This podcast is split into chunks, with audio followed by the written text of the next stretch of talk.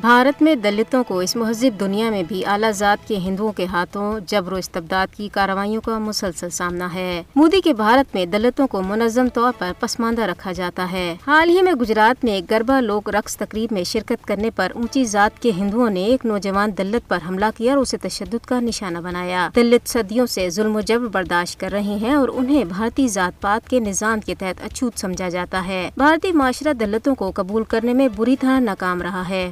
برطانوی راج سے بھارت کی آزادی کے چھتر سال گزرنے کے بعد بھی ملک میں ان کے ساتھ امتیازی سلوک جاری ہے اور وہ زیادہ تر معمولی ملازمتیں کرنے پر مجبور اور اعلیٰ تعلیم تک سے محروم ہے دلتوں کو ان کنووں سے پانی پینے یا ان مندروں پر جانے کی بھی اجازت نہیں ہے جو اونچی ذات کے ہندو استعمال کرتے ہیں۔ بھارتی حکومت نہ صرف ذات پات کے نظام کو ختم کرنے میں ناکام رہی ہے بلکہ اس نے اسے مضبوط بنایا ہے۔ دلتوں کو مختلف قسم کے امتیاز و وحشیانہ تشدد کا نشانہ بنایا جاتا ہے، جبکہ دلت کمیونٹی سے رکھنے والی خواتین طویل عرصے سے اونچی ذات کے ہندوؤں کے جنسی تشدد کا نشانہ بن رہی ہیں۔ دلت اعلیٰ ذات کے ہندوؤں کے ہاتھوں عوامی سطح پر ذلیل ہونے کے خوف میں مبتلا رہتے ہیں۔ بھارت میں مودی کے وزیر اعظم بننے کے بعد سے دلتوں کے خلاف تشدد کے واقعات میں نمایاں اضافہ ہوا ہے۔ ایک دلت کے لیے محض اونچی ذات کے محلے سے گزرنا بھی جان لیوا جرم بن چکا ہے۔ عرصہ دراز سے بھارت میں ذات پات کی بنیاد پر مردم شماری کا بھی مطالبہ کیا جا رہا ہے تاکہ بھارت پر جو سات فیصد برہمن حکومت کر رہی ہیں۔ ان سے نجات مل سکے اور نچلی ذات کے ہندوؤں، خاص طور پر دلتوں کو معاشرے میں برابری کے حقوق مل سکیں۔ عالمی برادری کو دلتوں کو اونچی ذات کے ہندوؤں کے ظلم و ستم سے بچانے کے لیے آگے آنا چاہیے اور بھارت میں غیر انسانی ذات پات کے نظام کے خلاف آواز اٹھانی چاہیے۔